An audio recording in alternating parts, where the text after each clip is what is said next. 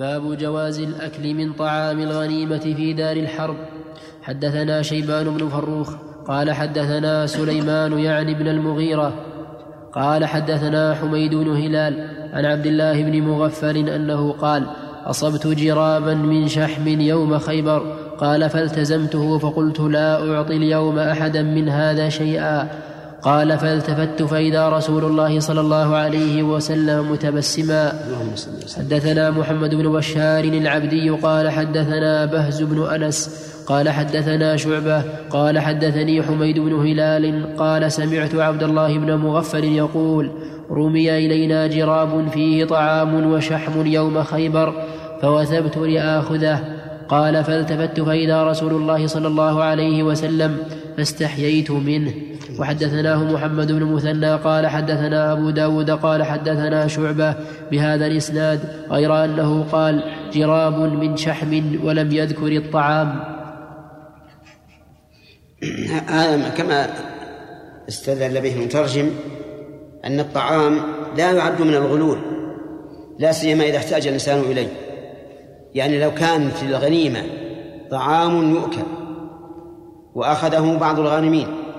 وأكله فلا يعد من الغلول لا سيما عند الحاجة. ولذلك وثب عبد الله بن مغفل لما رمي بهذا الجراب وثب ليأخذه. وقال والله لا أعطيه أحدا. فتبسم النبي صلى الله عليه وسلم وهذا إقرار من من الرسول صلى الله عليه وسلم لفعل عبد الله بن عمر وفي هذا دليل على جواز أكل ما ذبحه اليهود. وأنه لا يحتاج أن نسأل. فالطعام الذي أحل لنا من طعام الذين أوتوا الكتاب لا يحل لنا أن نسأل. والسؤال من التنطع.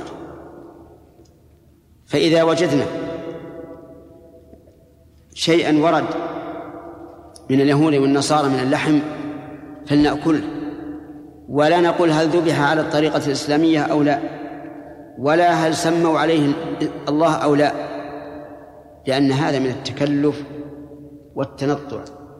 ولهذا جاء أناس إلى رسول الله صلى الله عليه وعلى آله وسلم وقالوا يا رسول الله إن قوما يأتوننا باللحم. لا ندري أذكر اسم الله عليه أم لا. قال سموا أنتم وكلوا. قالت عائشة وكانوا حديثي عهد بكفر.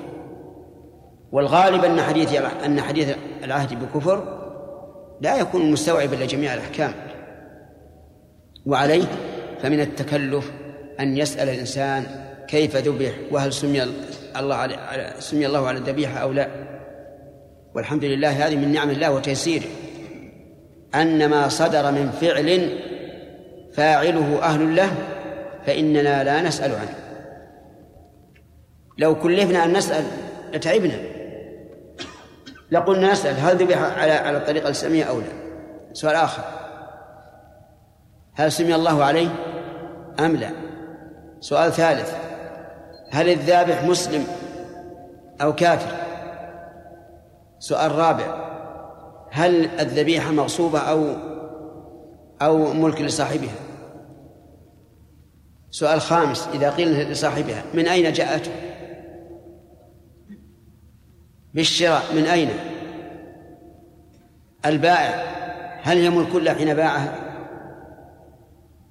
إذا قل نعم ملكها من فلان. من أين ملكها فلان؟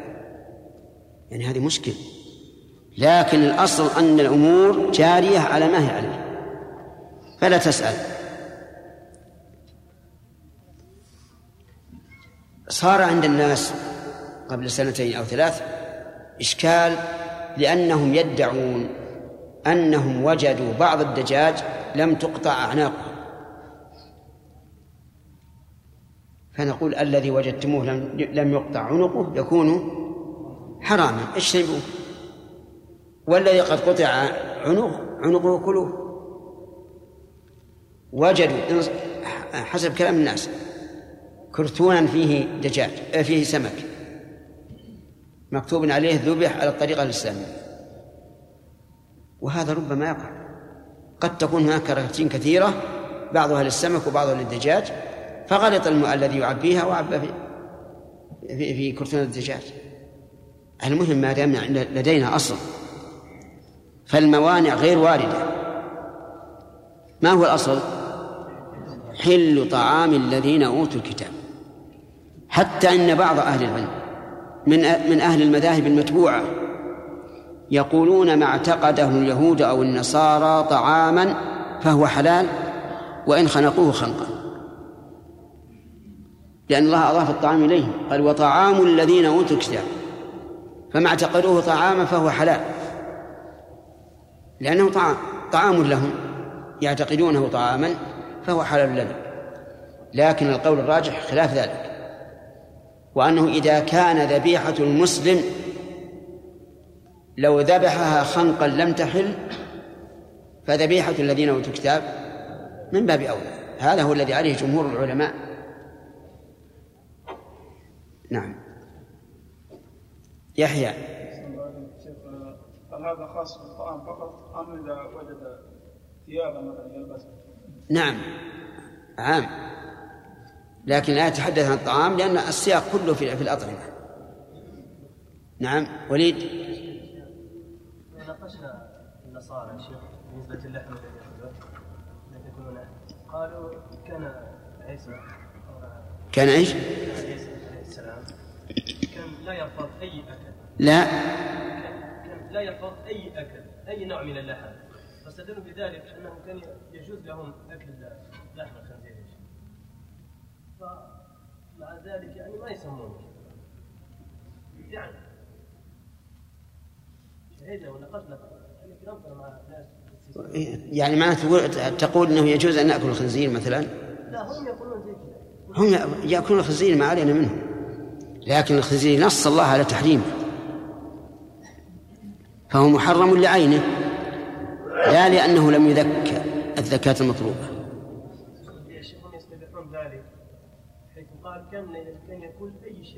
هذا هو- هذا غير صحيح. هذه دعوة. في القرآن الكريم وليحل لكم إيش؟ بعض الذي حرم عليكم والبعض الثاني باق على التحريم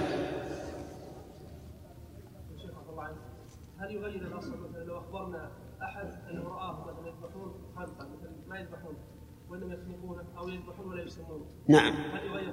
إذا علمنا أن هذه ال- الدجاجة مثلا بعينها لم تذكى أو لم يذكر اسم الله عليها صارت حرام مثل المصنع هذا يقول زوجة المصنع ولو زار المصنع لأن, لأن, الذين يجربون البلاد الإسلامية ولا سيما السعودية يتحرون فيه.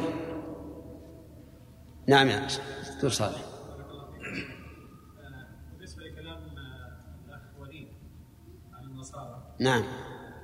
ثابت حتى في الكتاب المحرر الموجود حاليا هناك نص بالتحريم تحريم الخنزير. أي. الحمد لله. لكن الخبيثات للخبيثين ثلاثة ثلاثة ليش؟ أربع بعد؟ نعم. باب كتاب النبي صلى الله عليه وسلم إلى هرقل يدعوه إلى الإسلام. حدثنا إسحاق بن إبراهيم الحنظلي وابن أبي عمر ومحمد بن رافع وعبد بن حميد واللفظ لابن رافع.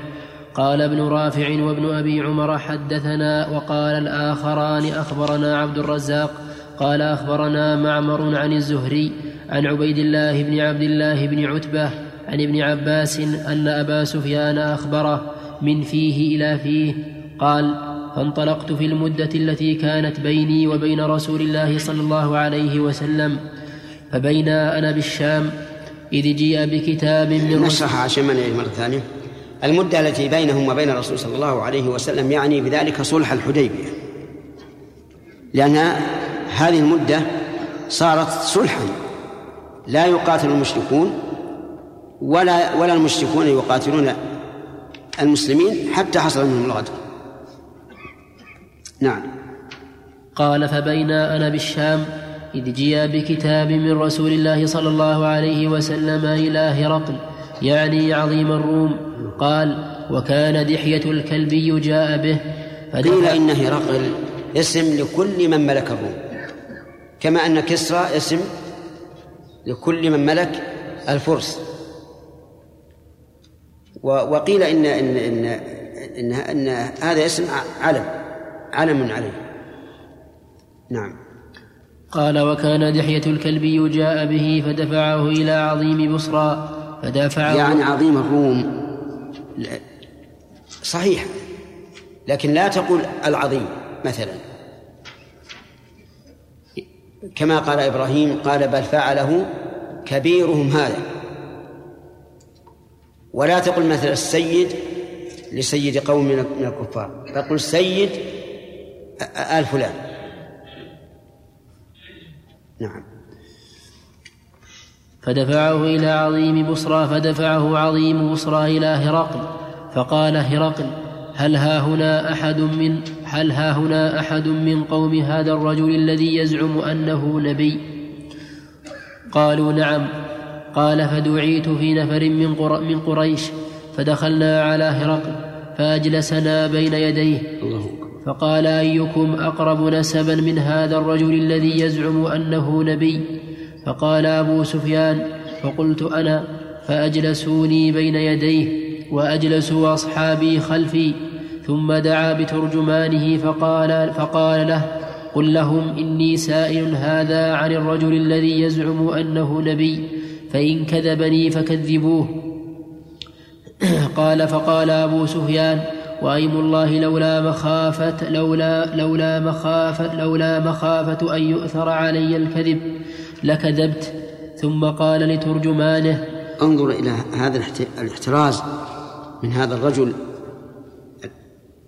مما يدل على ذكائه وعقله. أولا سأل أقربهم نسبا لأن أقرب الناس إليك هو أعلم الناس بك. هذا هو الأصل. وثانيا أنه أجلسهم بين يديه ليكون ذلك أعظم هيبة مما لو كانوا على يمينه أو شماله لأنه يصارحهم بالشيء مواجهة فهو أبلغ. وثالثا أنه قال للترجمان قل لهؤلاء يعني أصحاب أبي سفيان إن إن كذب فكذب إن كذب فكذبوه. نعم. وفي وفي هذا في قوله لولا مخافة أن يؤثر علي الكذب لكذبت دليل على أن الكذب حتى في الجاهلية ممقوت وأن صاحبه يعير به. والنبي صلى الله عليه وسلم جعله من علامات النفاق وحذر منه تحذيرا بالغا حتى قال إياكم والكذب فإن الكذب يهدي إلى الفجور وإن الفجور يهدي إلى النار. ولا يزال الرجل يكذب ويتحرى الكذب حتى يكتب عند الله كذابا. نعم. ثم قال لترجمانه سله كيف حسبه فيكم؟ قال قلت هو فينا ذو حسب. قال فهل كان من آبائه ملك؟ قلت لا. قال فهل كنتم تتهمونه بالكذب قبل أن يقول ما قال؟ قلت لا. قال ومن يتبعه أشراف الناس أم ضعفاؤهم؟ قال قلت بل, بل ضعفاؤهم. قال أيزيدون أم ينقصون؟ قال قلت لا بل يزيدون. قال هل يرتد أحد منهم عن دينه بعد أن يدخل فيه سخطة له؟ قال قلت لا. قال فهل قاتلتموه؟ قلت نعم. قال فكيف كان قتالكم إياه؟ قال قلت تكون الحرب بيننا وبينه سجال يصيب منا ونصيب منه. قال فهل يغدر؟ قلت لا ونحن منه في مدة لا ندري ما, ما هو صانع فيها.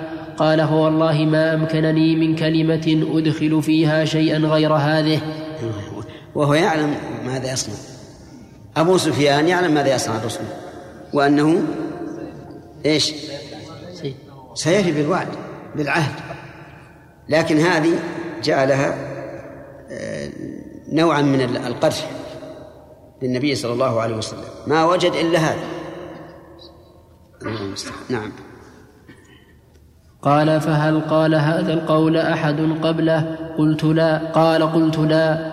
قال لترجمانه قل له إني سألتك عن حسبه فزعمت أنه فيكم ذو حسب وكذلك الرسل تبعث في أحساب قومها. وسألتك هل كان في آبائه ملك فزعمت أن لا فقلت لو كان من آبائه ملك قلت رجل يطلب ملك آبائه.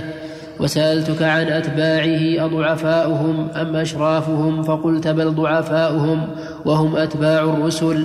وسألتك هل كنتم تتهمونه بالكذب قبل أن يقول ما قال فزعمت أن لا فقد عرفت أنه لم يكن ليدع الكذب على الناس ثم يذهب فيكذب على الله. الله أكبر سبحان الله.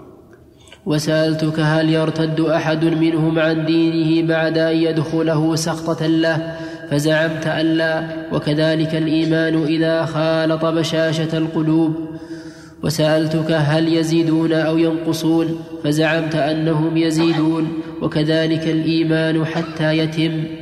وسألتك هل قاتلتموه فزعمت أنكم قد قاتلتموه فتكون الحرب بينكم وبينه سجالا ينال منكم وتنالون منه وكذلك الرسل تبتلى ثم تكون لهم العاقبة.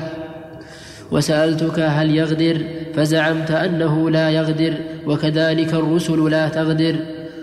وسألتك هل قال هذا القول أحد قبله فزعمت أن لا. فقلت لو قال هذا القول أحد قبله قلت رجل رجل ائتم بقول قيل قبله. قال ثم قال بم يأمركم؟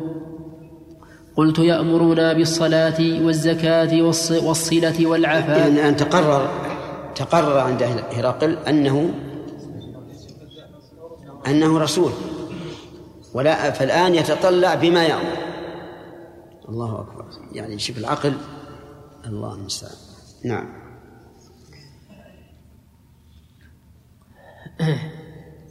استمر. قلت يأمرنا بالصلاة والزكاة والصلة والعفاف. قال إن يكن ما تقول فيه حقا فإنه نبي. وقد كنت أعلم أنه خارج. ولم أكن أظن أن ولم أكن أظنه منكم. ولو أني أعلم أني أخلص إليه لأحببت لقاءه. ولو كنت عنده لغسلت عن قدميه وليبلغن ملكه ما تحت قدمي. قال ثم دعا بكتاب رسول الله صلى الله عليه وسلم فقرأه فإذا فيه بسم الله الرحمن الرحيم من محمد رسول الله إلى هرقل عظيم الروم سلام على من اتبع الهدى أما بعد فإني أدعوك بدعاية الإسلام أسلم تسلم وأسلم يؤتك الله أجرك مرتين وإن توليت فإن عليك إثم الأريسيين. ويا أهل الكتاب تعالوا إلى كلمة سواء بيننا وبينكم ألا نعبد إلا الله ولا نشرك به شيئا ولا يتخذ بعضنا بعضا أربابا من دون الله. فإن تولوا فقولوا اشهدوا بأننا مسلمون. فلما فرغ من قراءة الكتاب ارتفعت الأصوات عنده وكثر اللغط وأمر بنا فأخرجنا. قال فقلت لأصحابي حين خرجنا لقد أمر أمر ابن أبي كبشة إنه ليخافه ملك بني الأصفر. قال فما أمر يعني عظم. ومنه قوله تعالى لقد جئت شيئا امرا. يعني عظيما. وابن أبي كبشة والنبي صلى الله عليه وعلى آله وسلم كانوا يعيرونه به. وعلل هذا يعني كونه عظم أمره أنه خافه ملك بني الأصفر وهم الروم. والعجب أن هرقل قال إنه سيملك ما تحت قدمي هاتين. مما يدل على أنه يعلم أن هذا النبي سوف تتسع مساحة رسالته حتى تصل إلى الروم وأن الروم أنفسهم سوف يسلبون ملكهم حتى يكون الملك للنبي صلى الله عليه وعلى آله وسلم. وهذا لم يقع في عهد الرسول صلى الله عليه وسلم لكن وقع في عهد الخلفاء. فملكت فملكت الأرض التي تحت قدم هذا بدعوة النبي صلى الله عليه وسلم. على يد خلفائه الراشدين.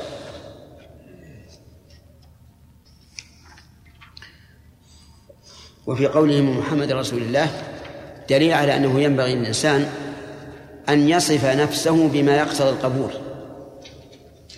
أن يصف نفسه بما يقتضي القبول لا سيما إذا خاطب من لا يعرفه.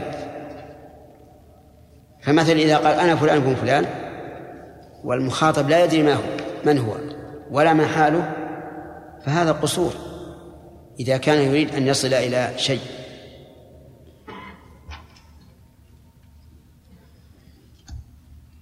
نعم. قال فما زلت موقنا بأمر رسول الله صلى الله عليه وسلم أنه سيظهر حتى أدخل الله علي الإسلام. ما شاء الله. وحدثنا هذا من احاديث سمير. نعم. وحدثناه حسان الحلواني وعبد بن حميد قال حدثنا يعقوب وهو ابن إبراهيم بن سعد قال حدثنا أبي عن صالح عن ابن شهاب بهذا الإسناد وزاد في الحديث وكان قيصر لما كشف الله عنه جنود فارس مشى من حمص إلى إيليا شكرا لما أبلاه الله. وقال في الحديث من محمد عبد الله ورسوله وقال إثم اليريسيين. وقال بداعية الإسلام.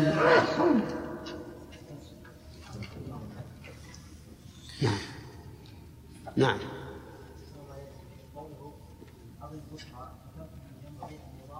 إيش؟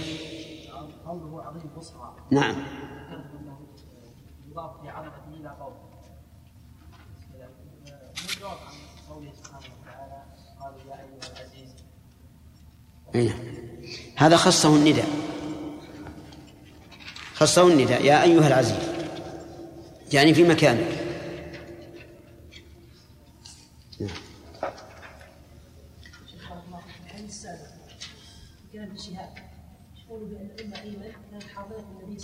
إيش؟ قوله بان ام ايمن أي نعم. حاضره النبي صلى الله عليه وسلم نعم كبر اعتقها نعم اشكل عليه اخ حاضر له ثم يكبر ويزوجها بعد ذلك زيد وش وش الإشكال؟ نعم. والناس يتزوجون الكبار. الصغير يتزوج الكبير والكبير يتزوج الصغير. نعم.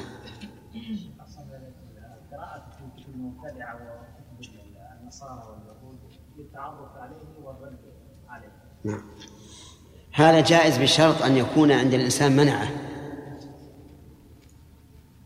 منعه ومناعة. منعه قوة ومناعة يعني أنه لا يخشى على نفسه. وأما إنسان ليس عنده ذاك المنعة والمناعة فلا يقرأ. تجد العلماء الأئمة من, من, هذه الأمة إنما يردون على أهل البدع من كلامهم. ولا يمكن الإنسان يرد على أهل البدع وهو لا يدري ما عنده. لا بد أن يرد عليهم بعد أن يتع- يتعلم. نعم. ثلاثة. باب كتاب النبي صلى الله عليه وسلم إلى ملوك الكفار يدعوهم إلى الله عز وجل. اللهم صل وسلم حدثني يوسف بن حماد المعن المعني قال حدثنا عبد الأعلى عن سعيد عن قتادة عن أنس أن نبي الله صلى الله عليه وسلم كتب إلى كسرى وإلى قيصر وإلى النجاشي وإلى كل جبار يدعوهم إلى الله تعالى وليس بالنجاشي الذي صلى عليه النبي صلى الله عليه وسلم. وحدثناه محمد بن عبد الله وحدثنا وحدثناه محمد بن عبد الله الرزي قال حدثنا عبد الوهاب عبد الوهاب بن عطاء عن سعيد عن قتادة قال حدثنا أنس بن مالك عن النبي صلى الله عليه وسلم بمثله ولم يقل وليس بالنجاشي الذي صلى عليه النبي صلى الله عليه وسلم. وحدثنيه نصر بن علي الجهضمي قال أخبرني أبي قال حدثني خالد بن قيس عن قتادة عن أنس ولم يذكر وليس بالنجاشي الذي صلى عليه النبي صلى الله عليه وسلم. وهكذا يجب على كل إنسان داعي إلى الله له قيمته في المجتمع الإسلامي أن يكتب إلى إلى الملوك إلى ملوك الدول الكافرة يدعوهم إلى الإسلام. فما يدري لعل الله يهديه. وإذا اهتدى سادة أولئك صار في هذا نفع عظيم. ولهذا قال النبي صلى الله عليه وعلى آله وسلم لهرقل إن توليت فإنما عليك إثم الأريسيين لأنهم سوف يتبعونه. إن دخل في الإسلام دخلوا في الإسلام وإن لم يدخل لم يدخل. نعم. نعم. هذه من السنة. من السنة أن تكتب البسملة قبل الرسائل. نعم. إيش؟ كتابة؟ في يكفي الثناء اللي فيها. يكفي الثناء الذي فيها الحمد لله نحمده ونستعينه وإن وإن وإن كتب البسملة فنور على نور إيش؟ بعض الحيوانات يشبه إيش؟ يشبه إيش؟ نعم اي هل هو خنزير؟ نعم. هذا ما أدري أنا ما لكن إذا كان خنزيرا فهو فهو حرام. وإذا كان يشبهه ولكنه ليس من الخنازير فهو حلال. الأصل الحل. إلا أن يكون هناك سبب يقتضي تحريمه مثل أن يكون سبعا له ناب فهو حرام. نعم. ها؟ كيف؟ ثلاثة؟ طيب. باب في غزوة حنين. وحد وحدثني أبو الطاهر أحمد بن عمرو بن سرح قال أخبرنا ابن وهب قال أخبرني يونس عن ابن شهاب قال حدثني قال حدثني كثير بن عباس بن عبد المطلب قال قال عباس شهدت مع رسول الله صلى الله عليه وسلم يوم حنين فلزمت أنا فلزمت أنا وأبو سفيان بن الحارث بن عبد المطلب رسول الله صلى الله عليه وسلم فلم نفارق. ورسول الله صلى الله عليه وسلم على بغلة له على بغلة له بيضاء أهداها له فروة بن نفاذة الجذامي. فلما التقى المسلمون والكفار ولى المسلمون مدبرين. فطفق رسول الله صلى الله عليه وسلم يركض بغلته قبل الكفار. قال عباس وأنا آخذ بلجام بغلة رسول الله صلى الله عليه وسلم أكفها إرادة ألا تسرع. وأبو سفيان آخذ بركاب رسول الله صلى الله عليه وسلم. فقال رسول الله صلى الله عليه وسلم أي عباس نادي أصحاب السمرة. فقال فقال عباس وكان رجلا صيتا. فقلت باعلى صوتي أين أصحاب أين أصحاب السمرة؟ قال فوالله لكأن عطفتهم حين سمعوا صوتي عطفة, عطفة البقر على أولادها. فقالوا يا لبيك يا لبيك. قال فاقتتلوا والكفار. قال قال فاقتتلوا والكفار والدعوة في الأنصار. ذكر الكفار جزاك الله خير. قال فاقتتلوا والكفار والدعوة في الأنصار هذه وهو المعين. نعم. قال فاقتتلوا والكفار والدعوة في الأنصار يقولون يا معشر الأنصار يا معشر الأنصار. قال ثم قصرت الدعوة على بني الحارث بن الخزرج فقالوا يا بني الحا يا بني الحارث بن الخزرج يا بني الحارث بن الخزرج. فنظر رسول الله صلى, الله عليه وسلم وهو على بغلته كالمتطاول عليها إلى قتالهم. فقال رسول الله صلى الله عليه وسلم هذا حين حمي الوطيس. قال ثم أخذ رسول الله صلى الله عليه وسلم حصيات فرمى بهن وجوه الكفار. ثم قال انهزموا ورب ورب انهزموا ورب محمد. قال فذهبت أنظر فإذا القتال على هيئته فيما أرى. قال فوالله ما هو إلا أن رماهم بحصياته فما زلت أرى حدهم كليلا وأمرهم مدبرا. وحد نعم. وحدثناه إسحاق بن إبراهيم ومحمد بن رافع وعبد بن حميد جميعا عن عبد الرزاق قال أخبرنا معمر عن الزهري بهذا. أصحاب السمرة تعرفونهم من؟ الذي بايعوا تحت الشجرة في غزوة الحديبية. نعم. قال أخبرنا معمر عن الزهري بهذا الإسناد نحوه غير أنه قال غير أنه قال فروة بن نعامة الجذامي وقال انهزموا ورب الكعبة انهزموا ورب الكعبة. وزاد في الحديث حتى هزمهم الله. قال وكأني أنظر إلى النبي صلى الله عليه وسلم يركض خلفهم على بغلته. وحدثناه ابن وحدثناه ابن أبي عمر. قال حدثنا سفيان. هذه إن شاء الله ستأتينا بالغزوات ويتبين لنا إن شاء الله أسباب انهزامهم وانتصارهم فيما بعد. وأن أسباب انهزامهم أنهم فخروا بأنفسهم وأعجبوا بها وقالوا لن نغلب اليوم من قلة. فأراهم الله عز وجل أن الأمر أمره وأن الإنسان لا يملك لنفسه نفعا ولا ضرا إلا بإذن الله. نعم. السلام بقول السلام الهدى هذا خاص بالمكاتبات. كيف؟ السلام بقول عليه السلام سلام على من اتبع هل هو خاص بالمكاتبات؟ وش؟ من أي ناحية؟ يعني من سلم الكفار أو من أخلاق من الكفار؟ إذا كان أخلاق من الكفار والمسلمين نعم. نقول مثلا السلام على من اتبع الهدى لا أنا السلام عليكم. هذا خاص بالمكاتبات يعني؟ لا لكن لا إذا كنت تخاطب كافر دون غيرك السلام على من اتبع الهدى. هذا إن احتجت أن تبدأه بالسلام وإلا فلا تبدأ بالسلام.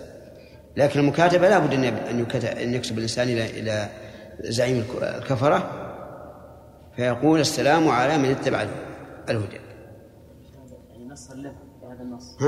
يعني لو اقتصر على غيره يعني إذا كتب الكافر كتب له كتاب عن بدون سلام وش- لا لا لا بد. لأن قول السلام على من اتبع الهدى فيه على من اتبع الهدى فيه ترغيب.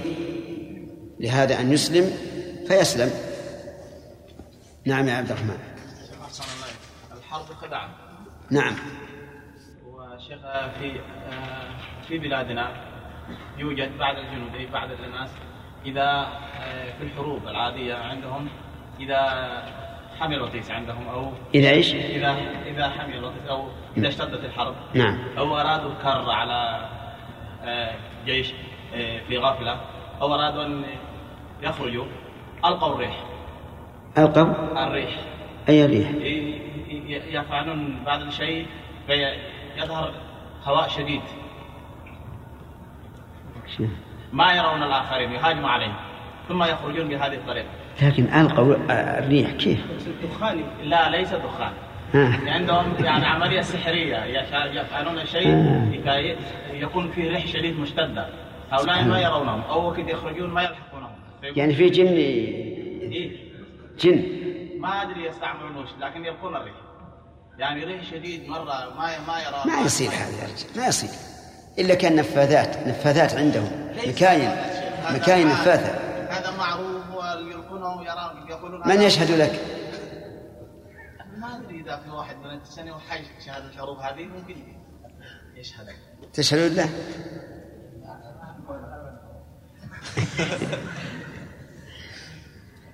لا ما أظن هذا لأن ما حد يقدر على على هذا. اللهم إلا إذا كان لهم جن.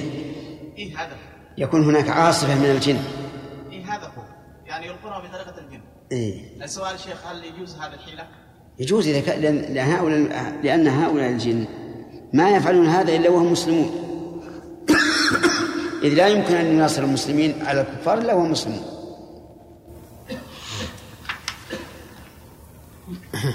أفهمت؟ طيب. نعم.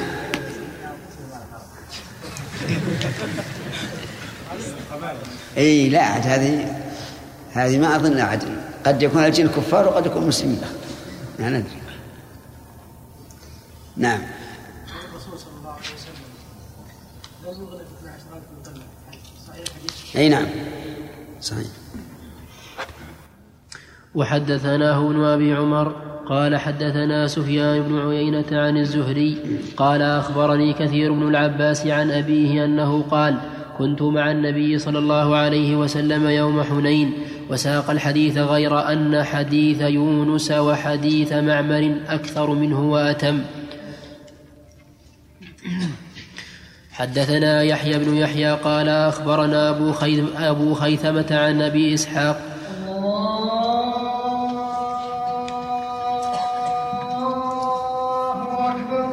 قال الإمام مسلم رحمه الله تعالى في كتاب الجهاد والسير من صحيحه حدثنا يحيى بن يحيى قال أخبرنا أبو خيثمة عن أبي إسحاق أنه قال جاء رجل للبراء البراء قال قال رجل للبراء يا أبا عمارة أفررتم يوم حنين؟ قال لا والله ما ولى رسول الله صلى الله عليه وسلم ولكنه خرج شبان أصحابه وأخفاؤهم حسرا ليس عليهم سلاح أو كثير أو كثير سلاح فلقوا قوما رماة لا يكاد يسقط لهم سهم جمع هوازن وبني نصر فرشقوهم فرشقوهم رشقا ما يكادون يخطئون. فأقبلوا هناك إلى رسول الله صلى الله عليه وسلم ورسول الله صلى الله عليه وسلم على بغلته البيضاء وأبو سفيان بن الحارث بن عبد المطلب يقود به. فنزل فاستنصر وقال أنا النبي لا كذب أنا ابن عبد المطلب ثم صفهم. حدث بسم الله الرحمن الرحيم. هذا الحديث أولا فيه جواز الإقسام بدون استقسام. إذا دعت الحاجة إليه. لأنه لما سأله هل فررتم؟ قال لا والله. ثانيا فيه أيضا أن أنه نفى الفرار والمراد الفرار عن لجميع القوم. وليس المراد أن أنه فر بعضهم لأنه قد فر أكثرهم. لم يبق مع النبي صلى الله عليه وعلى آله وسلم من اثني عشر ألفا إلا نحو مئة رجل. ولكن الفرار التام لم يكن والحمد لله. وفيه أيضا دليل على أنه لا ينبغي للإنسان أن يدخل القتال إلا بالسلاح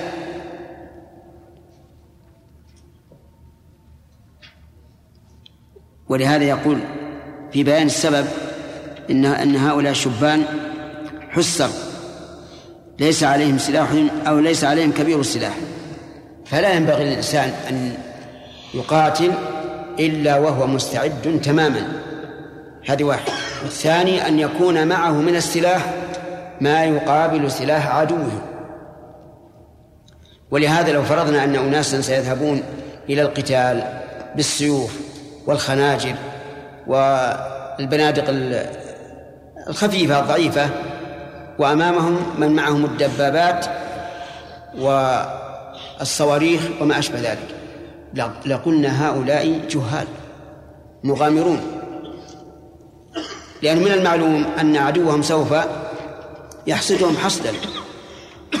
فهل الإنسان يندب له أو يؤمر بأن يذهب إلى عدوه ليقضي عليه؟ لا ليس كذلك. ولهذا لما كان المسلمون ضعفاء لم يؤمروا بالقتال أصلا مع أنهم يؤذون في مكة. وأشد الإيذاء ومع ذلك لم يؤمروا بالجهاد. حتى يكون عند الإنسان ما من السلاح ما يقابل عدوه. نعم. وفي هذا آه، أيضا في قوله أن النبي لا كذب عليه الصلاة والسلام دليل على أن من أنشد ما يصادف الشعر لا يعد شاعرا. قال الله تعالى وما علمناه الشعر يعني الرسول صلى الله عليه وعلى آله وسلم وما ينبغي له. يعني لا يمكن أن يكون شاعرا. لكن البيت أو البيتان إذا أتيا من غير قصد الشعر فإن ذلك لا يرتقي بقائلهما إلى أن يكون من الشعراء. وفيه شجاعة النبي صلى الله عليه وعلى آله وسلم حيث كان يركض بغلته نحو العدو ويعلن يقول أنا النبي لا كذب أنا ابن عبد المطلب عليه الصلاة والسلام. وفيه جواز جواز الانتماء إلى الجد دون الأب إذا كان الجد ممن عرف بالسيادة في قومه والشرف فيهم. لأن النبي صلى الله عليه وعلى آله وسلم انتسب في هذا المقام إلى إلى من؟ إلى جده عبد المطلب. لأنه معروف بالسيادة والشرف لدى قومه. فإذا كان المقام يقتضي ذلك فلا حرج. ولا يعد هذا من الانتساب إلى غير الأب لأن الجد أب كما قال الله تعالى ملة أبيكم إبراهيم. هو سماكم المسلمين من قبل. ثم هذا انتساب عارض ليس مستمرا وهو أيضا انتساب دعت الحاجة إليه. نعم. حدثنا أحمد بن جناب المصيصي قال حدثنا عيسى بن يونس عن زكريا عن أبي إسحاق أنه قال جاء رجل إلى البراء فقال أكنتم وليتم يوم حنين يا أبا عمارة؟ فقال أشهد على نبي الله صلى الله عليه وسلم صلى الله عليه وسلم ما ولى ولكنه انطلق أخفاء من الناس وحسر إلى هذا الحي من هوازن وهم قوم رماة. فرموهم برشق من نبل كأنها رجل من جراد فانكشفوا فأقبل القوم إلى رسول الله صلى صلى إلى رسول الله صلى الله عليه وسلم وأبو سفيان بن الحارث يقود به بغلته فنزل ودعا واستنصر وهو يقول أنا النبي لا كذب أنا ابن عبد المطلب اللهم نزل نصرك قال البراء كنا والله إذا احمر البأس نتقي به وإن الشجاع منا للذي يحاذي به. يعني النبي صلى الله عليه وسلم. اللهم صل وسلم عليه ولا شك أن النبي صلى الله عليه وعلى آله وسلم أكمل الناس في جميع خصال الكمال. فهو أكرم الناس وأصبر الناس وأشد الناس حبا للإحسان وأشجع الناس. في ليلة من الليالي سمعوا صيحة. سمعوا صيحة وهم في المدينة. وفزعوا. خافوا أن يكون عدوا فلقيهم النبي صلى الله عليه وعلى آله وسلم على فرس عري لأبي طلحة راجعا من الصوت. يقول لهم لن تراعوا لن تراعوا. وهذا يدل على كمال شجاعته صلى الله عليه وعلى آله وسلم وكمال محبته للإيثار. وإلا لسكت في بيته والصحابة فيهم الخير. لكنه صلى الله عليه وسلم أشد أشد الناس إقداما إلى الخير. اللهم صل وسلم عليه. نعم.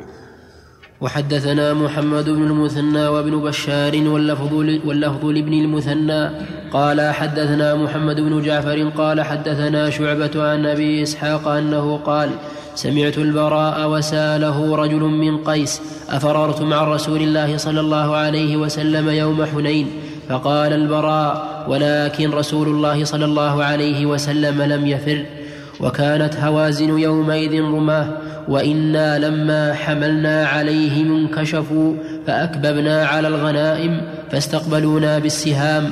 ولقد رأيت رسول الله صلى الله عليه وسلم على بغلته البيضاء وإن أبا سفيان بن الحارث آخذ بلجامها وهو يقول أنا النبي لا كذب أنا ابن عبد المطلب. اللهم صل وسلم. في هذا الحديث حسن الجواب لما قال أفرضتم عن رسول الله صلى الله عليه وسلم يوم حنين؟ قال البراء ولكن رسول الله لم يفر. لم يقل نعم فررنا قال ولكن رسول الله لم يفر. وإذا كان الرسول لم يفر فمفهومه أن غيره قد فر وهذا أمر معروف. لكن هذا من حسن الأداء في الأسلوب أنه لم يضف الفرار إليهم كما أنه في الحديث الأول السياق الأول نفى الفرار مطلقا. ولكن المراد بعض الجيش الذين بقوا مع الرسول صلى الله عليه وسلم وهم نحو مئة رجل. وحدثني زهير بن حرب ومحمد ومحمد بن المثنى وأبو بكر وأبو بكر بن خلاد قالوا حدثنا يحيى بن سعيد عن سفيان قال حدثني أبو إسحاق عن البراء أنه قال قال له رجل يا أبا عمارة فذكر الحديث وهو أقل من حديثهم وهؤلاء أتم حديثا.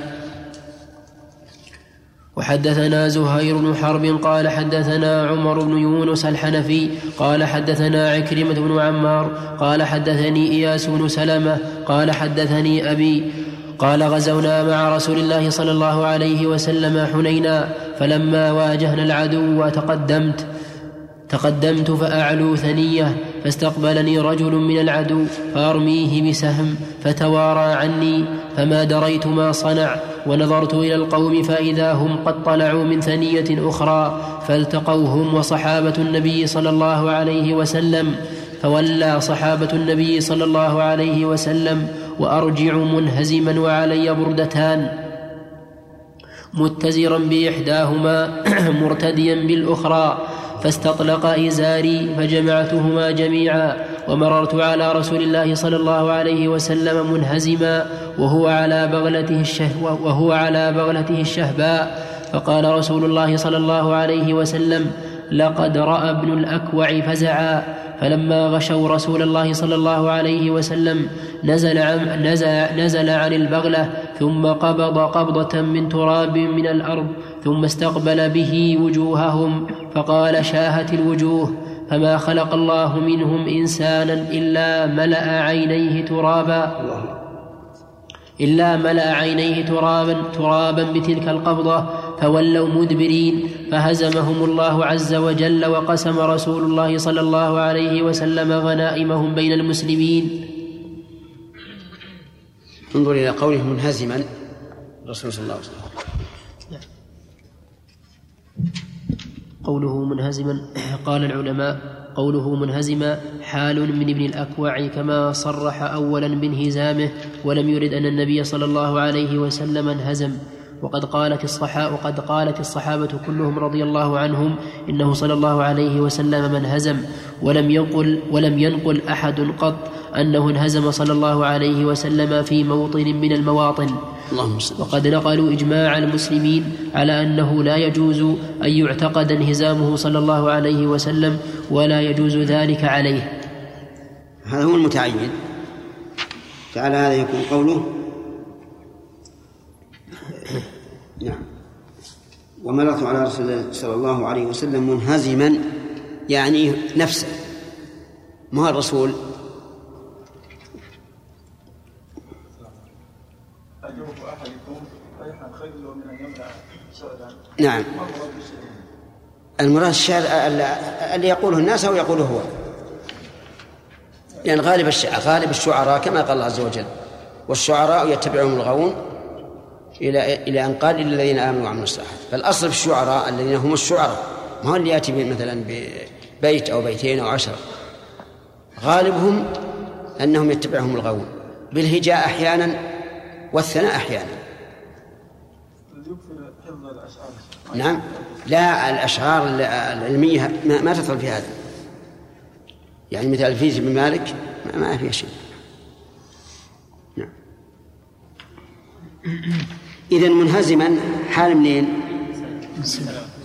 من من التاء في قوله مررت. نعم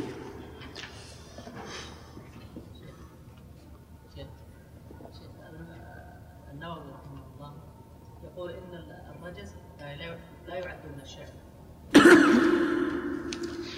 يمكن ان أن المراد بالشعر ما يأخذ بالمشاعر لكن المعروف إنه شيء- إنه ر- إنه من الشعر وله أوزان في العروض معروف. كنا قررنا أنه لا يجوز التسمي بعبد المطلب. فأشكل علي أن النبي صلى الله عليه وسلم اقر على الصحابة على هذا الاسم أي نعم هذا العلماء أجابوا عن ذلك بأحد وجهين الوجه الأول أن هذا مستثنى. من تحريم التعبد التعبيد لغير الله. والثاني أن هذا من باب الخبر. من باب الخبر وليس من باب, الإنشاء. والممنوع أن تنشئ اسم عبد المطلب. أما أن تخبر فتقول محمد بن عبد الله بن عبد, المطلب فلا بأس. أو عبد شمس أو ما أشبه هذا. لأن الأخبار ليس ليس انشاء والمحرم هو الإنشاء. وهذا القول أصح. وأرجح يعني بعض الصحابة في حياه الرسول عليه الصلاة والسلام اسمهم هذا ما يعني ما غيره. إيه اسمه مثل إيش؟ عبد المطلب ربيع بن الحارث. أحد الصحابة ما غير الرسول هذا هذا قد يؤيد الق- القائلين باستثناء عبد المطلب. قد يؤيد قول القائلين باستثناء عبد المطلب. نعم. باب غزوة الطائف.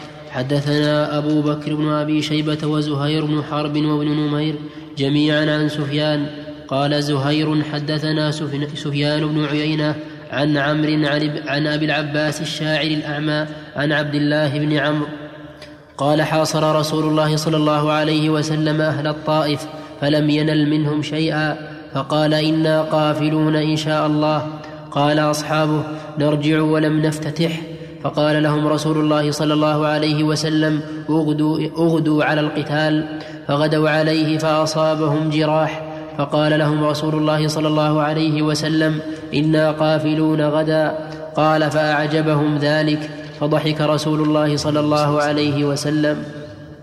اللهم صل وسلم وهذا من حكمته عليه الصلاة والسلام أن يعرفوا الضرر مباشرة. وهذا من جنس أنهم لما نهاهم عن الوصال أبوا إلا أن يواصلوا فواصل بهم النبي عليه الصلاة والسلام وتركهم يواصلون يعني وعني بس- بالوصال أن لا يفطر الإنسان بين اليومين فواصلوا وواصلوا حتى رؤي الهلال هلال شوال فقال لو لو تأخر الهلال لزدتكم كالمنكل لهم. حتى أن الإنسان يرى, يرى الشيء مباشرة. نعم. باب غزوة بدر. حدثنا أبو بكر بن أبي شيبة قال حدثنا عفان قال حدثنا حماد بن سلمة عن ثابت عن أنس أن رسول الله صلى الله عليه وسلم شاور حين بلغه إقبال أبي سفيان. قال فتكلم أبو بكر فأعرض عنه ثم تكلم عمر فأعرض عنه فقام سعد بن عبادة فقال إيانا تريد يا رسول الله والذي نفسي بيده لو أمرتنا أن نخيضها البحر لاخذناها ولو أمرتنا أن نضرب أكبادها إلى برك إلى برك الغماد لفعلنا. قال فندب رسول الله صلى الله عليه وسلم الناس فانطلقوا حتى نزلوا بدرا ووردت عليهم روايا قريش.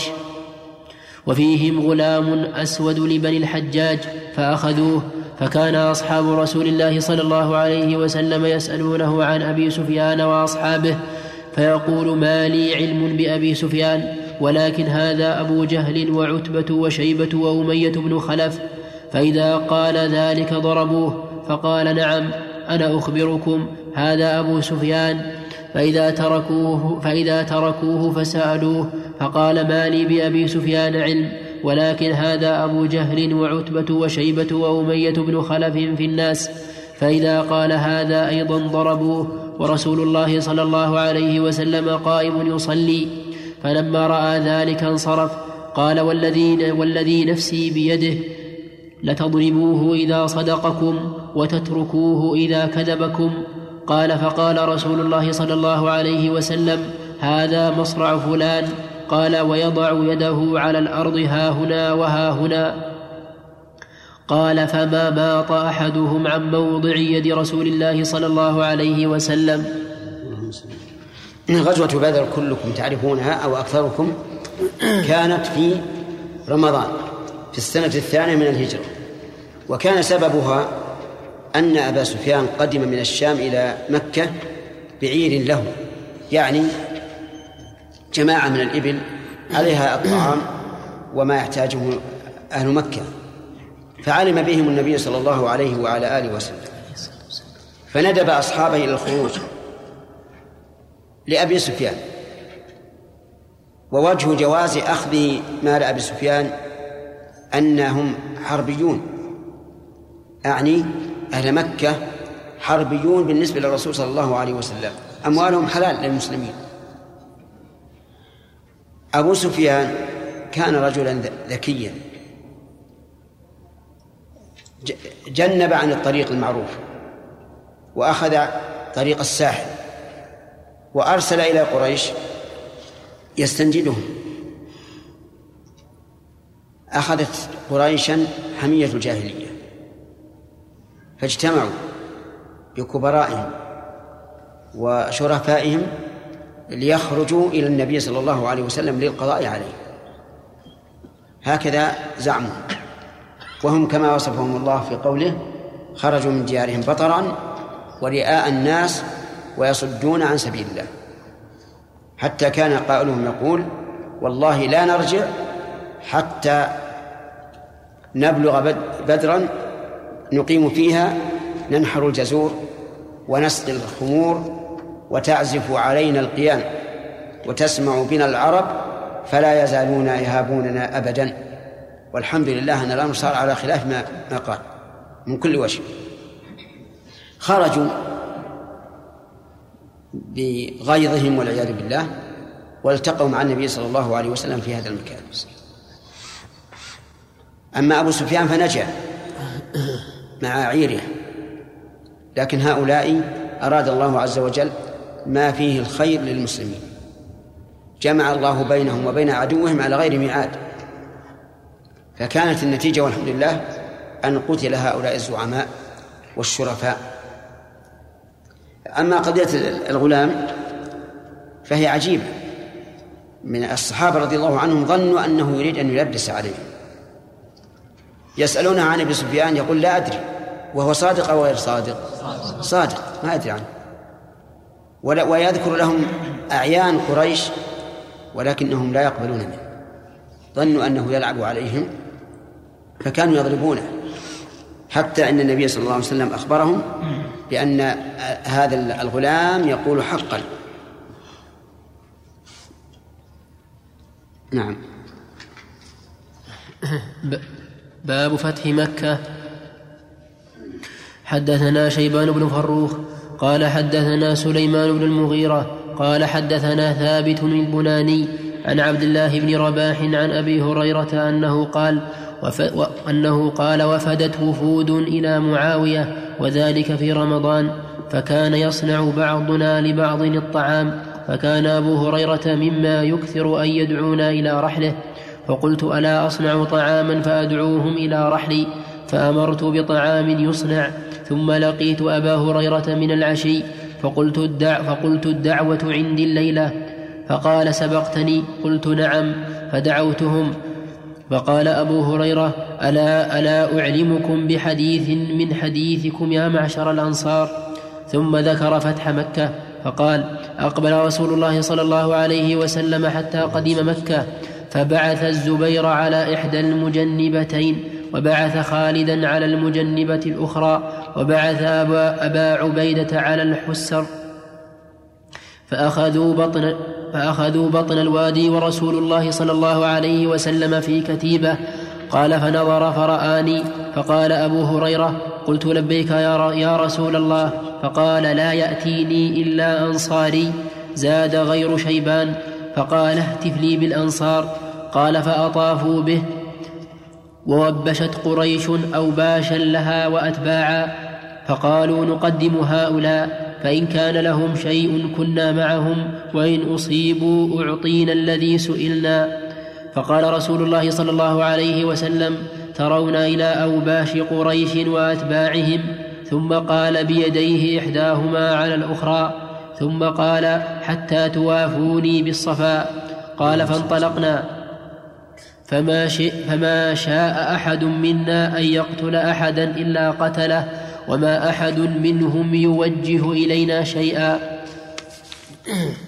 قال فجاء أبو سفيان فقال يا رسول الله أبيحت خضراء قريش لا قريش بعد اليوم. ثم قال من دخل دار أبي سفيان فهو آمن. فقالت الأنصار بعضهم لبعض أما الرجل فأد أما الرجل فأدركته رغبة في قريته ورأفة بعشيرته. فقال أبو هريرة وجاء الوحي وكان إذا جاء الوحي لا يخفى علينا فإذا جاء فليس أحد يرفع طرفه إلى رسول الله صلى الله عليه وسلم حتى ينقضي الوحي. فلما انقضى فلما انقضى الوحي قال رسول الله صلى الله عليه وسلم يا معشر الأنصار قالوا لبيك يا رسول الله قال قلتم أما الرجل فأدركته رغبة في قريته قالوا قد كان ذاك قال كلا إني عبد الله ورسوله هاجرت إلى الله وإليكم والمحيا محياكم والممات مماتكم فأقبلوا إليه يبكون ويقولون والله والله ما قلنا الذي قلنا إلا الظن بالله وبرسوله. فقال رسول الله صلى الله عليه وسلم إن الله ورسوله يصدقانكم ويعذرانكم. قال فأقبل الناس إلى دار أبي سفيان وأغلق الناس أبوابهم. قال وأقبل رسول الله صلى الله عليه وسلم حتى أقبل إلى الحجر فاستلمه ثم طاف بالبيت. قال فأتى على صنم إلى جنب البيت كانوا يعبدونه. قال وفي يد رسول الله صلى الله, صلى الله عليه وسلم قوس وهو آخذ بسية القوس. فلما أتى على الصنم جعل يطع جعل يط جعل يطعنه في عين في عينه ويقول جاء الحق وزهق الباطل فلما فرغ من طوافه اتى الصفا فعلى عليه حتى نظر إلى البيت ورفع يديه فجعل يحمد الله ويدعو بما شاء أن يدعو. هذا فيه في هذا الحديث مباحث. اولا غزوة الفتح آه، آه، كانت في رمضان. وسببها أن ونعم وكانت في السنة الثامنة. يعني قبل انتهاء مدة المعاهدة التي بين النبي صلى الله عليه وعلى آله وسلم والمشركين. وكانت المدة عشر سنوات. ولكن نقضت قريش العهد في مساعدتها حلفائها حلفائها على حلفاء النبي صلى الله عليه وعلى آله وسلم. فغزاهم النبي صلى الله عليه وسلم في السنة في رمضان. وفتح الله عليه مكة والحمد لله. ولكن في هذا الحديث مباحث. نقرأ من أول. فقال أبو هريرة ألا أعلمكم بحديث من هنا؟ نعم. من هنا؟ فقال أبو هريرة ألا أعلمكم بحديث من حديثكم يا معشر الأنصار؟ ثم ذكر فتح مكة فقال أقبل رسول الله صلى الله عليه وسلم حتى قدم مكة فبعث الزبير على إحدى المجنبتين وبعث خالدا على المجنبة الأخرى وبعث أبا عبيدة على الحسر فأخذوا المجنبات يعني اللي على جانب الجيش. والحسر الظاهر لي أن أن الذي أن معناها الذين ليس معهم سلاح. ونرجع إلى الحسر الذين لا دروع لهم. لا دروع لهم. نعم. فأخذوا بطن الوادي ورسول الله صلى الله عليه وسلم في كتيبة.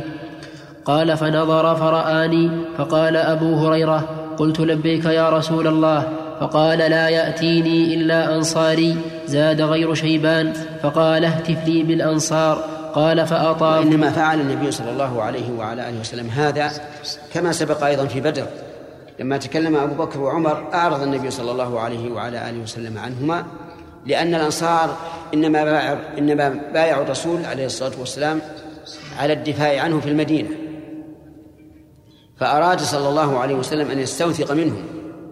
لأنهم الآن في مكة ومن قبل في بدر أراد عليه الصلاة والسلام أن أن ينظر ما عندهم فكانوا رضي الله عنهم أوفياء. نعم. قال فأطافوا به ووبشت قريش أوباشا لها وأتباعا فقالوا نقدم هؤلاء فإن كان لهم شيء كنا معهم وإن أصيبوا أعطينا الذي سئلنا. فقال رسول الله صلى الله عليه وسلم ترون إلى أوباش قريش وأتباعهم ثم قال بيديه ثم قال بيديه إحداهما على الأخرى. شوف صفة هذا.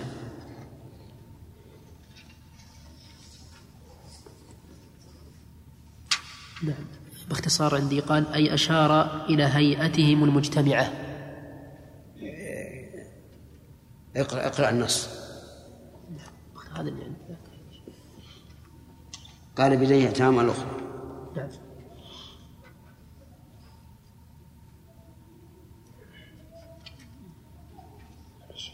ماشي. لا ما ذكر في شيء يديه ما في شيء في مسلم لكن شوف الماس ها؟ طيب أوصل قوله ثم قال بيديه إحداهما على الأخرى فيه استعارة القول للفعل والمراد أنه أنه أشار بيديه إشارة تدل على الأمر منه صلى الله عليه وآله وسلم. على الأمر منه صلى الله عليه وسلم؟ نعم. على الأمر منه صلى الله عليه وسلم بقتل من يعرض لهم من أوباش قريش. يعني كانه قال هكذا. نشوف بعد زيادة.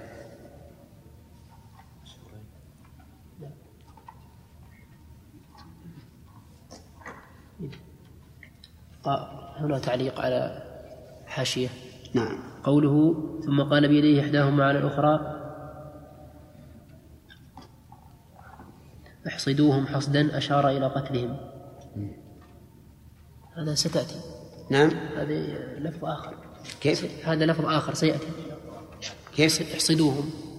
فيه رواية أخرى أنه أشار بيديه قال احصدوهم حصدا. إيه خلاص. الحمد لله. إذن معناه هكذا. ولهذا قال حتى توافوني على الصلاة. نعم.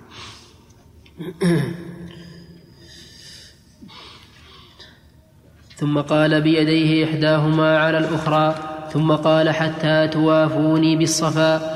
قال فانطلقنا فما شاء أحد منا أن يقتل أحدا إلا قتله وما أحد منهم يوجه إلينا شيئا. قال فجاء أبو أقول هذا الذل والعياذ بالله. حتى الواحد ما يدافع ما يدافع عن نفسه. قال فجاء أبو سفيان فقال يا رسول الله أبيحت خضراء قريش لا قريش بعد اليوم. ثم قال من دخل دار أبي سفيان فهو آمن. فقالت الأنصار بعضهم لبعض أما الرجل قال فأدرك الرسول صلى الله عليه الصلاة والسلام من دخل دار أبي سفيان فهو آمن لأن أبا سفيان كان في ذلك الوقت آه، زعيمه وفي حديث آخر ومن دخل بيته وأغلق عليه بابه فهو آمن. ومن دخل المسجد فهو آمن. فطيب قلب أبي سفيان بأن جعل بيته ملاذا للناس. أما غير أبي سفيان فإنه لا يكون بيته ملاذا إلا لنفسه فقط. نعم. فقالت الأنصار بعضهم لبعض أما الرجل فأدركته رغبة في قريته ورأفة بعشيرته. قال أبو هريرة قريته يعني مكة والمراد بالرجل رسول الله صلى الله عليه وعلى آله وسلم. قال أبو هريرة وجاء الوحي وكان إذا جاء الوحي لا يخفى علينا. فإذا جاء فليس أحد يرفع طرفه إلى رسول الله صلى الله عليه وسلم حتى ينقضي الوحي. فلما انقضى الوحي قال رسول الله صلى الله عليه وسلم يا معشر الأنصار قالوا لبيك يا رسول الله. قال قلتم أما الرجل فأدركته رغبة في قريته. قالوا قد كان ذاك. قال كلا إني عبد الله ورسوله هاجرت إلى الله وإليكم والمحيا محياكم والممات مماتكم. فأقبلوا إليه يبكون ويقولون والله ما قلنا الذي قلنا إلا الظن بالله وبرسوله. قوله عليه الصلاة والسلام لما استقر- استقررهم فأقروا قال كلا أي لن يكون هذا أبدا أن أرجع إلى قريتي وإلى قومي إني قد ها إني عبد الله عبد الله ورسوله هاجرت إلى الله وإليكم.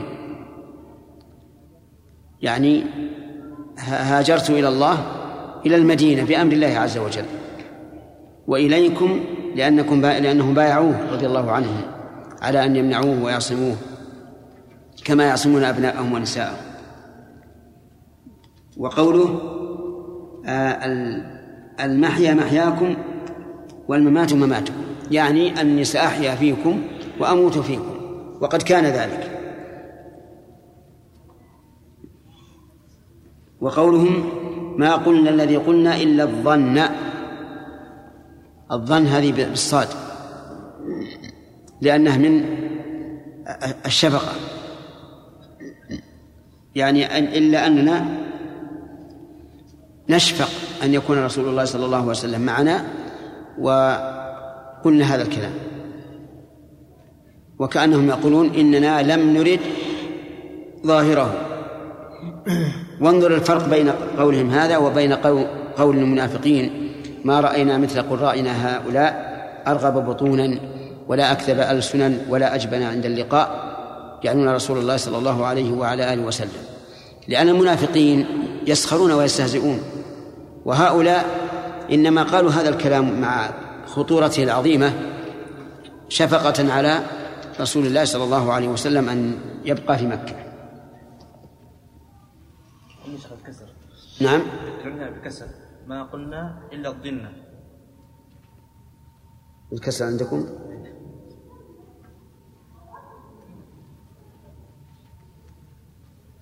ما أدري هل تكون على الظن أو الظن. عندك الشرح. نعم أنا عندي مكسورة أيضا. الشرح. الشرح أقل شيء قال هو الشح بس. وهنا قال وبكسر الضاد معناها بكسر الضاد معناها الشح. أي شحا بك أن تفارقنا ويختص بك غيرنا.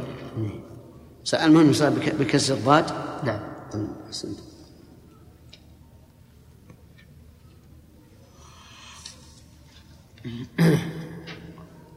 فأقبلوا إليه يبكون ويقولون والله ما قلنا الذي قلنا إلا الظن بالله وبرسوله. فقال رسول الله صلى الله عليه وسلم إن الله ورسوله يصدقانكم ويعذرانكم. قال فأقبل الناس إلى دار, إلى دار أبي سفيان وأغلق الناس أبوابهم. قال وأقبل رسول الله صلى الله عليه وسلم حتى أقبل على الحجر فاستلمه إلى, إلى نعم. حتى أقبل إلى الحجر فاستلمه ثم طاف بالبيت. قال استلمه يعني مسحه بيده. نعم. قال فأتى وقول إلا الظن إعرابها أنها مفعول لأجله. ولهذا جاءت منصوبة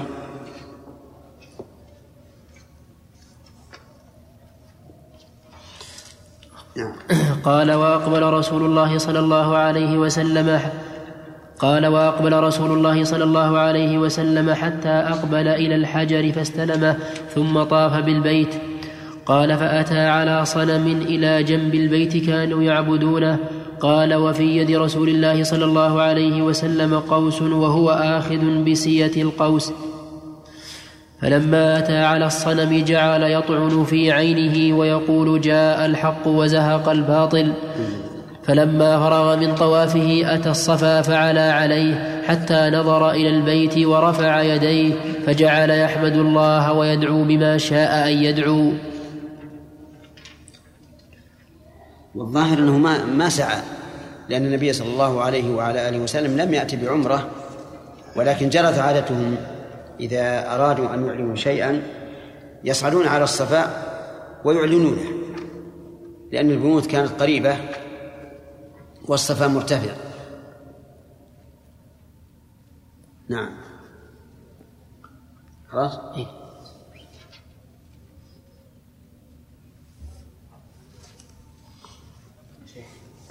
نعم. لا ما يشرع. إلا لسبب إذا الإنسان بيعلن شيء فنعم.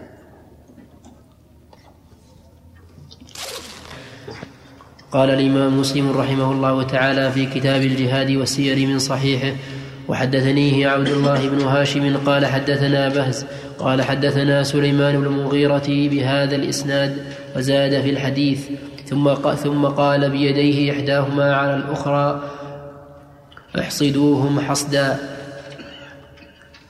وقال في الحديث قالوا قلنا ذاك يا رسول الله. قال فما اسمي إذا؟ كلا إني عبد الله ورسوله. حدثني عبد الله بن عبد الرحمن الدارمي قال حدثنا يحيى بن حسان قال حد قال حدثنا سلمة قال حدثنا حماد بن سلمة قال أخبرنا ثابت عن عبد الله بن رباح قال وفدنا إلى معاوية قال وفدنا إلى معاوية بن أبي سفيان وفينا أبو هريرة.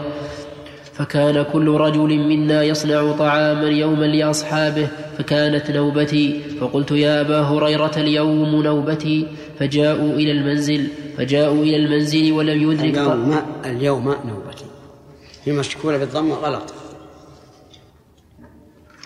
فقلت يا أبا هريرة اليوم نوبتي فجاءوا إلى المنزل ول... فجاءوا إلى المنزل ولم يدرك طعامنا. فقلت يا أبا هريرة لو حدثتنا عن رسول الله صلى الله عليه وسلم حتى يدرك طعامنا.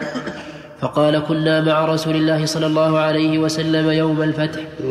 فجعل خالد بن الوليد على المجنبة اليمنى وجعل الزبير على المجنبة اليسرى وجعل أبا عبيدة على البياذقة وبطن الوادي. فقال يا أبا هريرة فقال يا أبا هريرة ادع لي الأنصار فدعوتهم فجاءوا فجاءوا يهرولون. فقال يا معشر الأنصار هل ترون أوباش قريش؟ قالوا نعم.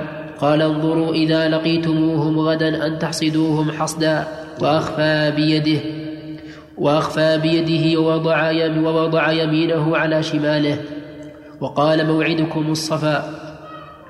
قال فما أشرف يومئذ لهم أحد إلا أناموه قال وصعد رسول الله صلى الله عليه وسلم الصفا وجاءت الأنصار فأطافوا بالصفا. فجاء أبو سفيان فقال يا رسول الله أبيدت خضراء قريش لا قريش بعد اليوم. قال أبو سفيان قال رسول الله صلى الله عليه وسلم من دخل دار أبي سفيان فهو آمن ومن ألقى السلاح فهو آمن ومن أغلق بابه فهو آمن. فقالت الأنصار أما الرجل فقد أخذته رأفة بعشيرته ورغبة في قريته. ونزل الوحي على رسول الله صلى الله عليه وسلم. قال قلتم أما الرجل فقد أخذته رأفة بعشيرته ورغبة في قريته. ألا فما اسمي إذا ثلاث مرات أنا محمد عبد الله ورسوله هاجرت إلى الله وإليكم فالمحيا محياكم والممات مماتكم قالوا والله ما قلنا إلا ضمنا بالله ورسوله قال فإن الله ورسوله يصدقانكم ويعذرانكم. باب إزالة الأصنام من حول الكعبة. حدثنا أبو بكر بن أبي شيبة في هذا دليل على أن الألفاظ تعتبر بمعانيها.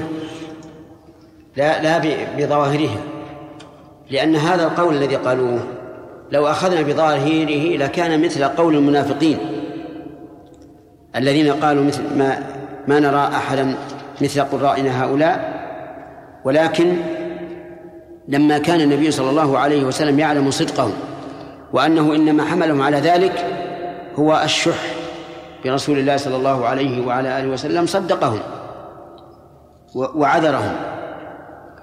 وهذا ينفعك في كلمات يطلقها العامة ولكنهم لا يريدون معناها ولا يعرفون المعنى الذي الذي يدل عليه ظاهرها.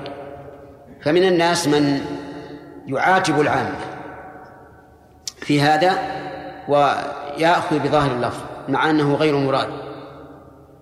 ومن الناس من يقول اترك الناس على ما يفهمون من كلماتهم. وتكون هذه الجملة مثلا حقيقة عرفية في نطق الناس.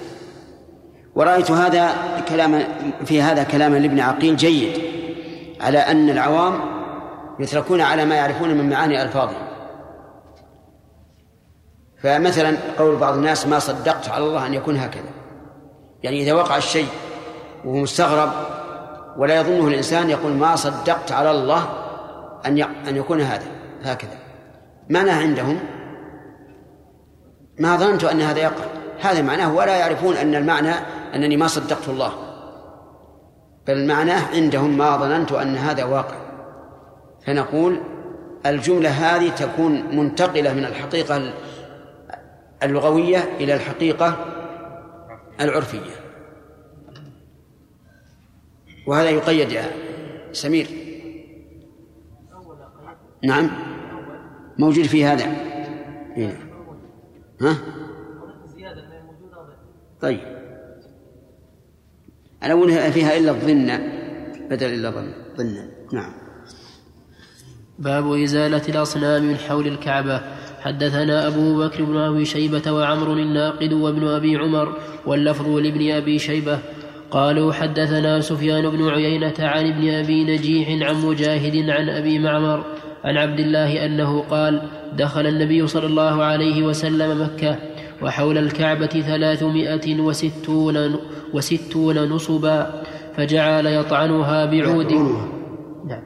فجعل يطعنها بعود كان بيده ويقول ويقول جاء الحق وزهق الباطل إن الباطل كان زهوقا. جاء الحق وما يبدئ الباطل وما يعيد. زاد ابن أبي عمر يوم الفتح وحدثناه حسن بن علي وحدثناه حسن بن وحدثناه حسن بن علي الحلواني وعبد بن حميد كلاهما عن عبد الرزاق قال أخبرنا الثوري عن ابن أبي نجيح بهذا الإسناد إلى قوله زهوقا ولم يذكر الآية الأخرى وقال بدل نصبا صنما وهذا من جهل أقول من جهل قريش وغيرهم ممن يعبدون هذه الأصنام ويتخذونها آلهة. ولهذا جعلوها في هذا المكان المحترم لاحترامها ورفعة شأنها ولكن الحمد لله بعد الفتح كسرت هذه الأصنام. كسرها النبي صلى الله عليه وسلم بيده.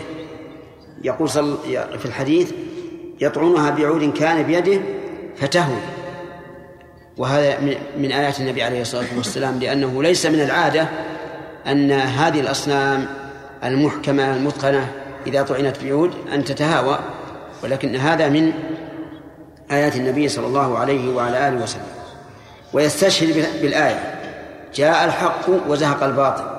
إن الباطل كان زهوقا جاء الحق وما يبدئ الباطل وما يريد وفيه دليل على وجوب تكسير الأوثان والأصنام.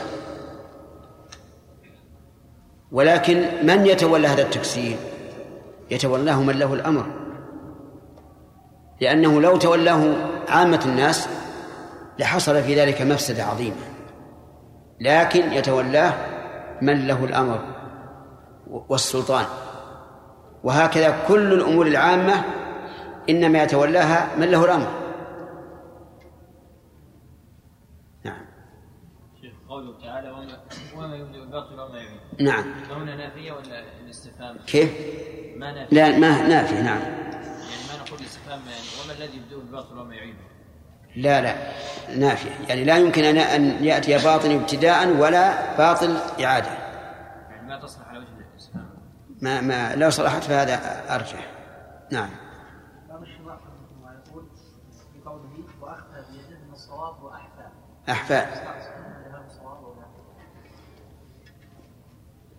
لعلها لغة ثانية في أخ أحفى. ولا الأقرب للمعنى أحفى لكن لعلها لغة ثانية نعم.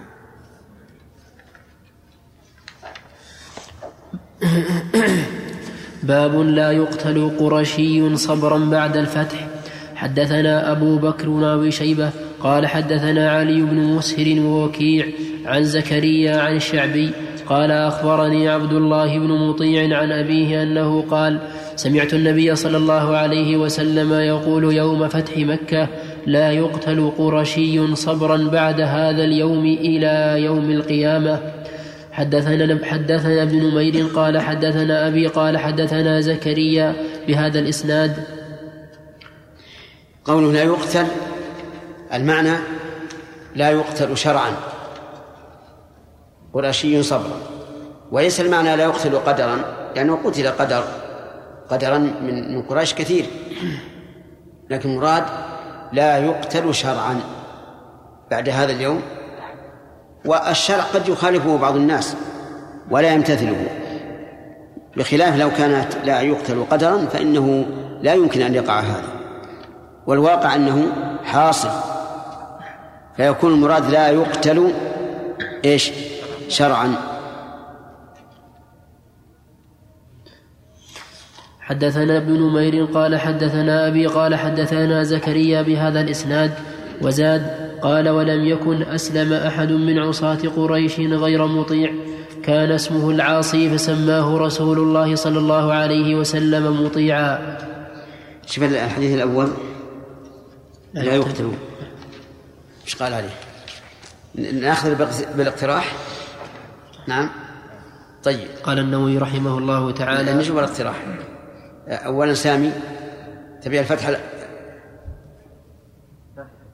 ها؟ مسلم. لا خابر خابر. نبي نرتب الآن. الفتح الأول ولا الثاني؟ ها؟ بالنسبة لصحيح مسلم تقصد صحيح البخاري. البخاري. مع البخاري مع فتح الباري. اي لكن نبي نسميه على حسب الاقتراح. ها؟ تفكر في هذه ما تبي تفكير فيه. العيني هذه؟ زين. اللي عندك الآن العين أو القسطلاني طيب. نخليها العين. طيب. وعبد الرحمن إبراهيم الفتح. القسط الفتح؟ إي نعم فتح الباري. طيب. وعلي نور؟ القسطلاني قسطلاني ثلاثة؟ بس. أظن الفتح ابن رجب بنتين طيب هذا بالنسبة للبخاري. بالنسبة للمسلم؟ النووي. النووي مع سامي؟ النووي مع النووي مع سامي. النووي مع سامي. طيب. والثاني؟ ما ما في الشيء الثاني فيه قاضي عياض. قاضي عياض موجود؟ من هو معه؟ عند الأخ علي. عند علي. طيب. علي القاضي عياض والقرطبي عند الأخ فهد. طيب. خلاص. بقي من؟ ما هذا؟ ها؟ مسلم؟ عند عبد الرحمن.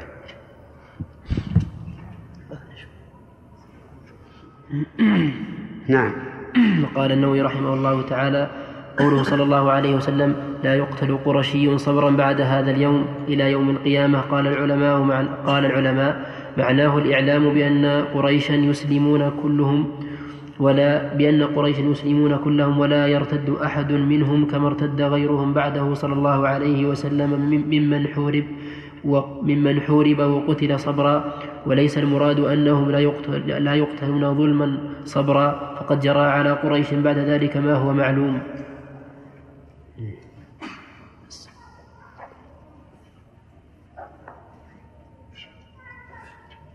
فيها هذا فيها يحتاج إلى تتبع هل صحيح أنه لم يرتد أحد من قريش؟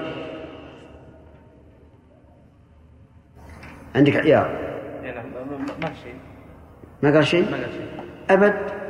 هو نفس الكلام حق النووي. نعم.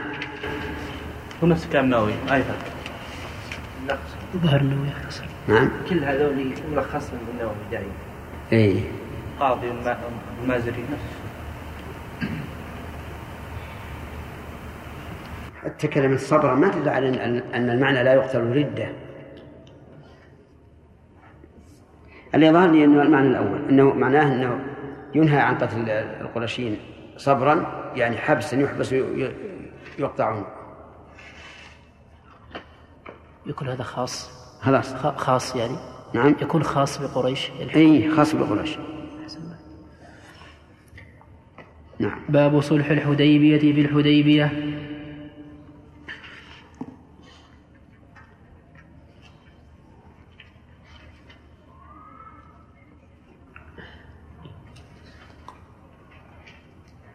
فؤاد بشر في واحد اسمه فؤاد بشر ها؟ نعم اي نعم طيب لو كان مثلا متعارف عند العوام لفظ قذف صريح في الشرع. إيش؟ لفظ قذف مثلا. لفظ إيش؟ قذف. قذف هو صريح في الشرع لكنه عندهم لا يحتمل. اي نعم. أو كناية في الشرع مثلا لا يحتمل. عندهم إي، يعمل يعمل به. أبدا يعمل به ولهذا عندهم. إذا قال خليت زوجتي معناه طلقت مع أنه كناية عند الفقهاء. نعم. بالعكس لو كانوا يستعملون مثلا لفظ خبيث مثلا لغير الأمور غير القذف يعني. يقال فلان خبيث مثلا يعني يقصد أنه خبيث الطوايا مثلا إلى آخره. ولا يقصد أنه قتل أي ما يصير ما يصير قتل لا يعتبر عنده. ما يعتبر قتل شيخ قلنا أن الفضل العام تحمل على ما هي عليه. يقول ما صدقت على الله ما يحمل على ما صدقت الله. لأن لو حمل على هذا يكون كفرا. فيقاس على هذا عندهم مثلا يحلفون بالنبي. لا لا. هذا هذا حكم شرعي معروف إنه قسم. حتى عند العوام إنه قسم. لكن مثل ما صدقت على الله. لا لا. ما ما أصلا ما على- على بالهم القسم. ما ما ما على بالهم إنهم ما صدقوا الله اطلاقا. آه، ما هذا أراد القسم. كما أخذنا. اثنين اثنين نعم.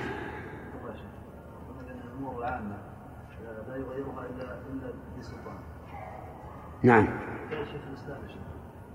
فسروا هذه مسائل قضايا أع- أعيان. ما نقدر نح- نحكم نحكم بها. لا ما يقتدى به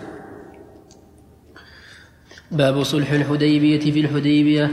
حدثنا عبيد الله بن معاذ العنبري قال حدثنا أبي قال حدثنا شعبة عن أبي إسحاق قال سمعت البراء بن عازب يقول كتب علي بن أبي طالب الصلح بين النبي صلى الله عليه وسلم وبين المشركين يوم الحديبية.